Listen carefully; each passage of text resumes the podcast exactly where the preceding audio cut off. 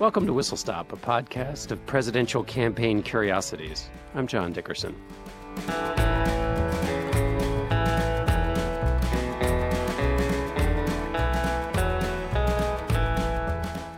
Dwight Eisenhower wasn't just the hero of D Day. He pulled off an invasion of the 1952 Republican convention and came away the party's nominee. We'll explain how he did it in a minute, but first, a word from our sponsor. If you're listening to this podcast, you love history, you've heard me say it before, and I want to let you know about a favorite set of history lessons being offered by the Great Courses. It's called Turning Points in American History.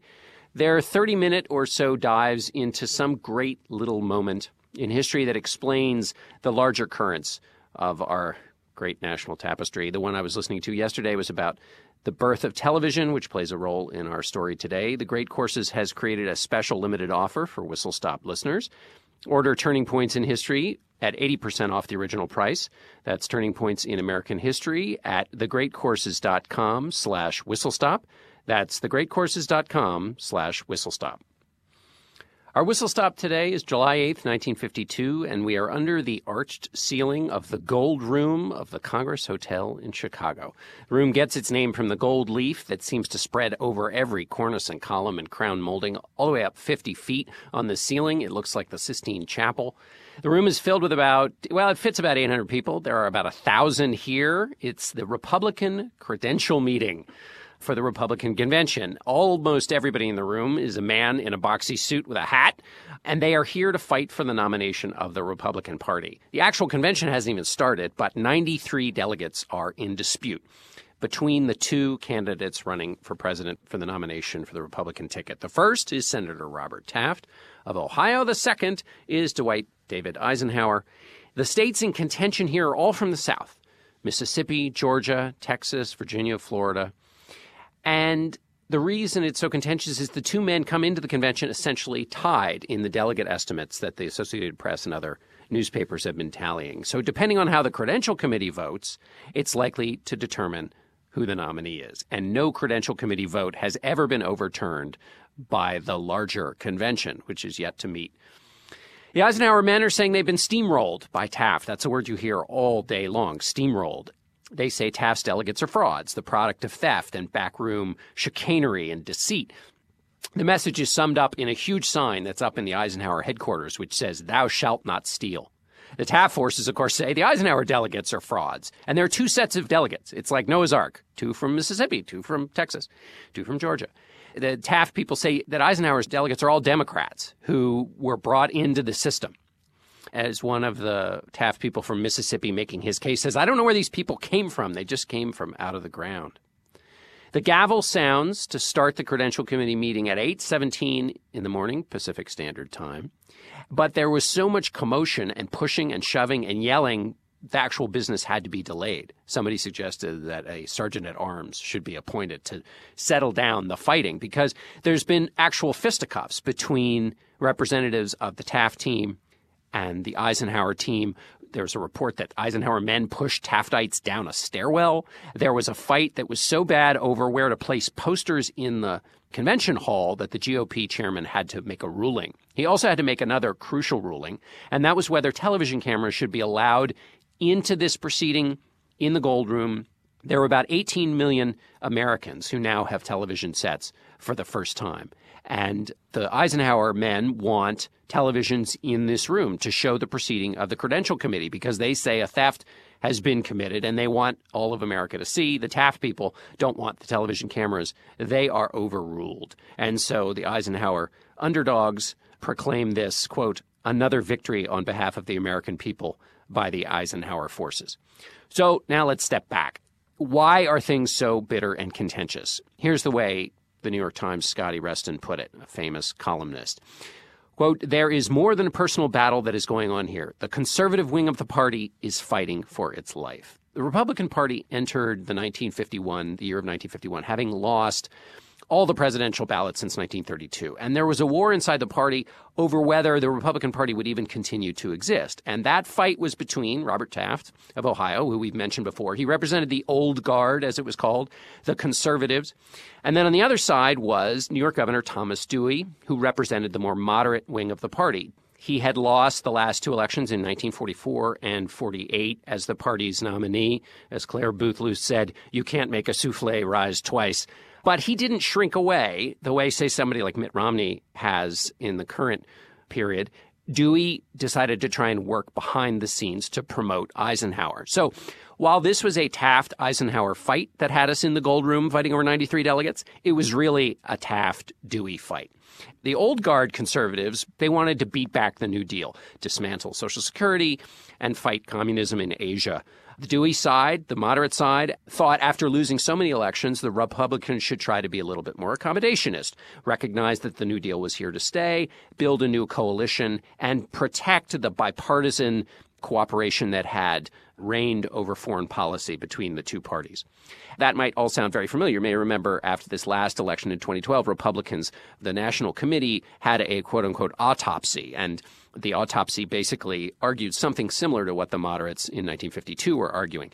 The moderates also didn't like the way the conservatives behaved. Senator Margaret Chase Smith from Maine, who was a member of the moderates, said she didn't want her party to ride to victory on, quote, the four horsemen of calumny fear, ignorance, bigotry, and smear. The conservatives had their own views about how horrible the moderates were, and a pamphlet being passed around at the Credential Committee meeting said, quote, Tom Dewey is the most cold-blooded, ruthless, selfish political boss in the United States today. He stops at nothing to enforce his will. His promises are worthless. He's the greatest menace that the Republican Party has. Twice he has led us down the road to defeat, and now he is trying the same trick again, hidden behind the front of another man. That front man, of course, was Eisenhower. And while the Credential Committee was meeting, an Eisenhower truck was blaring, Thou shalt not steal, in the streets outside. Then there was another competing truck with a PA system that was blaring, two time loser, do we want to be a president by proxy? Fooey on Dewey. There was one real substantive debate that we should mention before getting back to the politics between Eisenhower and Taft, and that was over the United States' role in Europe and NATO. It was known as the Great Debate. It was fought out in the Senate, and Taft had been the senator trying to oppose a big U.S. role in Europe. Eisenhower was Truman's appointee to NATO, so he'd obviously supported it. Taft, for this and other reasons, because he wanted a, more limited U.S. role overseas, was called an isolationist. And this was a charge that the senator had to answer on Meet the Press. Here he is doing so. Now, this isolationist thing has come to be just a name calling proposition uh, something that's thrown against people who happen to disagree with the administration's foreign policy in any respect. But it means nothing today. So you hear Taft there sounding much like Rand Paul does today, trying to defend himself against the isolationist label.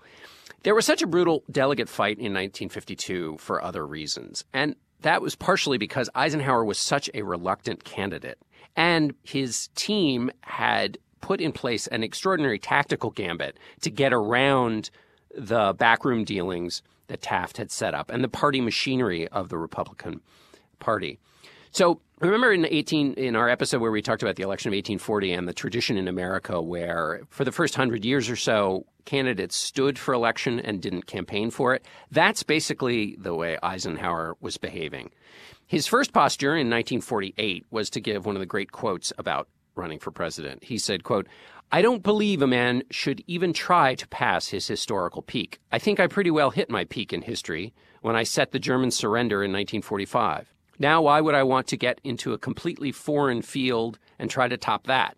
Why should I go out and deliberately risk that historical peak by trying to push a bit higher? But then in 1950, a series of Republican senators, Hugh Scott of Pennsylvania, Henry Cabot Lodge of Massachusetts, and Governor Dewey of New York started to work on Eisenhower, all of them in separate efforts. They argued to him that the Republican Party was in danger of collapsing and leaving the country with just one party, which would have been the Democratic Party, although conservatives started to call it the Democrat Party at about this time, and that that would lead to socialism. Hugh Scott had gotten Dewey nominated in 1948. This Hugh Scott is a Pennsylvania senator. He'd been chairman of the party and then had been kicked out by the Taft forces. So this is the simmering fight between moderates and conservatives. And Scott met with Eisenhower in 1950 to try to see if he was open to the idea of a campaign for him. And Eisenhower told Scott, according to Scott's book about the Republican Party, Eisenhower said, quote, I don't know about the future, but I will say this. I would not be interested in the sort of thing like a fight at the convention where X gets 385 votes and Y gets 455 votes, something like that. Of course, that's what would later happen in 1952, but we're in 1950. As we get to 1952, a draft Eisenhower movement starts to spread across America. But Eisenhower was still not participating. Here he is being asked about a candidacy over in Europe where he's working for NATO. General, your name has been brought up several times regarding uh, possible political office. Would you care to comment on that, sir? Ever since I have first heard my name connected with possible political office, I have consistently declined to consider such a contingency. This posture by Eisenhower was maddening to the men working on his behalf because Taft Party men were locking up the organization, the party. And without a green light from Eisenhower, it was hard to get party people to commit to him. And back then, it was all about who controlled the party structure. Taft was known as Mr. Republican in the Senate. So Republicans should be for him. Party people weren't even sure if Eisenhower was a Republican at all. And Eisenhower refused to say if he was a Republican. When Hugh Scott flew over to Paris to lobby Eisenhower, to say something about his connections to the Republican Party so that Scott could go back to the states and work Republicans saying, hey, we've got this great candidate.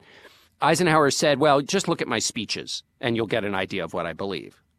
And Scott wrote, the unwillingness of the general to give his supporters an unmistakable green light was, of course, maddening. His reservations were honorable but crippling to a struggle to sway public opinion and to win delegates. By the beginning of 1952, though, the men working on Eisenhower's behalf were able to at least show something. Senator Henry Cabot Lodge told reporters that he'd gotten official word that Eisenhower would accept a draft movement, and that allowed the Eisenhower men to move forward with putting his name on the ballot in various primary states. So the Eisenhower forces were on a two track approach here. One was to try and get his name on the ballot in various states. The other was to keep trying to convince Eisenhower to run. So in February of 1952, they arranged a late night rally after a prize fight at Madison Square Garden. 15,000 people attended. And Clark Gable was there, Ethel Merman, You'll Be Swell, uh, was there, and the legendary songwriter Irving Berlin, who sang a new composition called I Like Ike. The whole thing was put on film, and the film of the Jamboree was flown to Paris to show Eisenhower that there was this groundswell for him. The big change in things happened with the New Hampshire primary. It was the first big test. Eisenhower was on the ballot. Taft was not strong in New Hampshire, but he entered anyway on the last possible day. And he did have the support of the Manchester Union leader. Remember, we've talked about that before. But in the end, Eisenhower wallops him, gets 50% of the vote. Taft gets just 38% of the vote. But Eisenhower is still dragging his feet. He reports from Europe and says, quote, any American who would have that many Americans pay him that compliment would be proud, or he would not be an American. That was his response, enigmatic and strange. Then came the Minnesota primary. And this really put it over the edge because to vote for Eisenhower, you had to write in his name. And here's how Life magazine reported what happened. The one name penciled in again and again on the long scroll was sometimes spelled Eisenhower H A U R, or Eisenhower, H O W E R, or Ike. But however spelled, Eisenhower's name was scrawled 107,000 times on the ballots and voting machines in Minnesota's primary last week, a modern political miracle without precedent or parallel. It became known as the Minnesota Miracle and because Eisenhower had been written in by that many people, it was a clear sign of the groundswell for him. And Eisenhower told reporters that he was, quote, astonished at the mounting number of my fellow citizens who were voting for me. He said it was, quote, forcing me to re examine my present position and past decision. So now he's in. And he resigns his post, comes back, and speaks on June 4th, 1952, and enters the race. And for those of you keeping score, we began this drama in the Golden Room in Chicago in July of 1952. So Eisenhower enters the race on June 4th, basically a month before the convention. In his announcement speech, though, he's still playing it vague. B. Carroll Reece, who was supporting Taft, said after listening to Eisenhower's announcement speech, it, quote, looks like he's pretty much for home, mother, and heaven. Eisenhower was popular, but there was a lot of doubt that the Taft folks could still raise about him. I mean, Eisenhower's position was essentially, and his supporters essentially believed that independents and disaffected Democrats would be drawn to his popularity and his softer edges.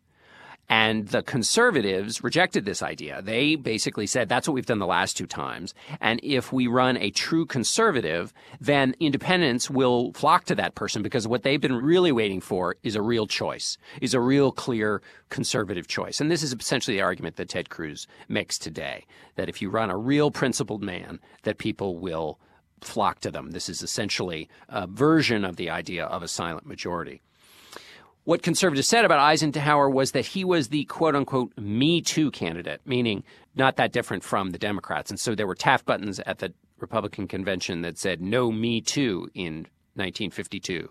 And the Chicago Tribune, the conservative paper, wrote If the elephant remembers, he should be all through with Me Too.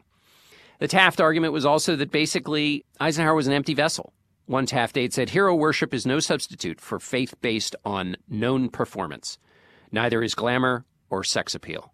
In 1948, to show you how things shifted on Eisenhower, Walter Lippmann, the famous columnist, characterized him this way He is not a real figure in our public life, but a kind of dream boy, embodying all the unsatisfied wishes of all the people who are discontented with things as they are.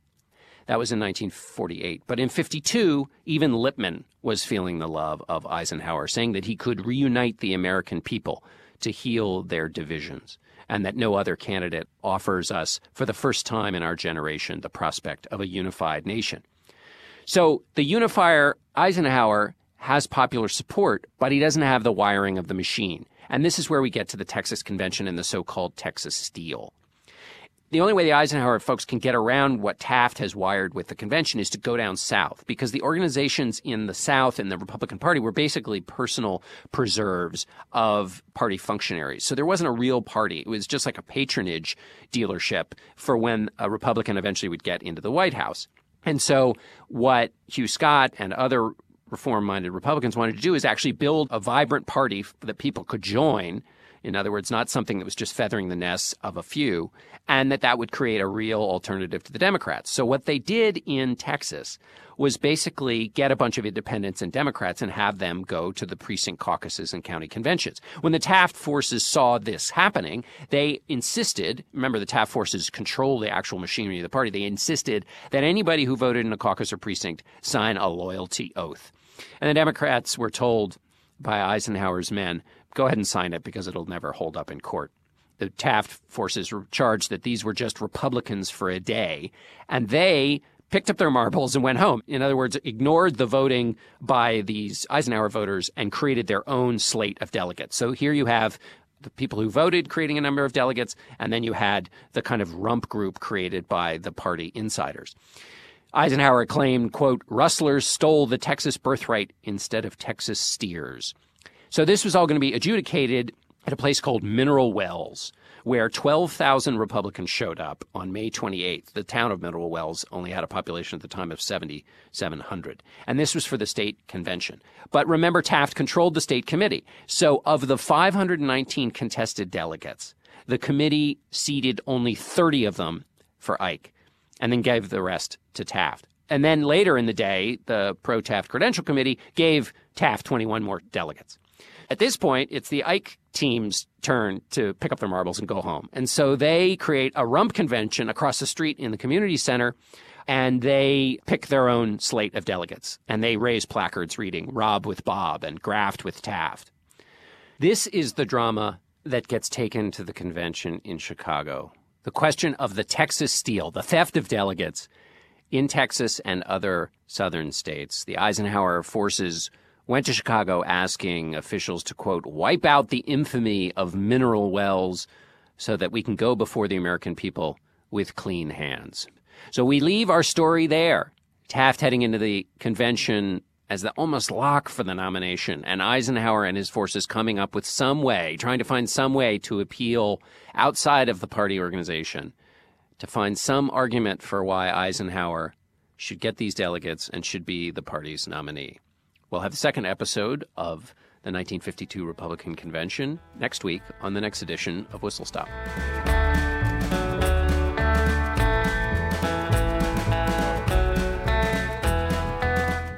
We'd love to hear what you think of Whistle Stop. Send us an email at podcasts at slate.com, or even better, leave us a review in the iTunes store. It helps us spread the word.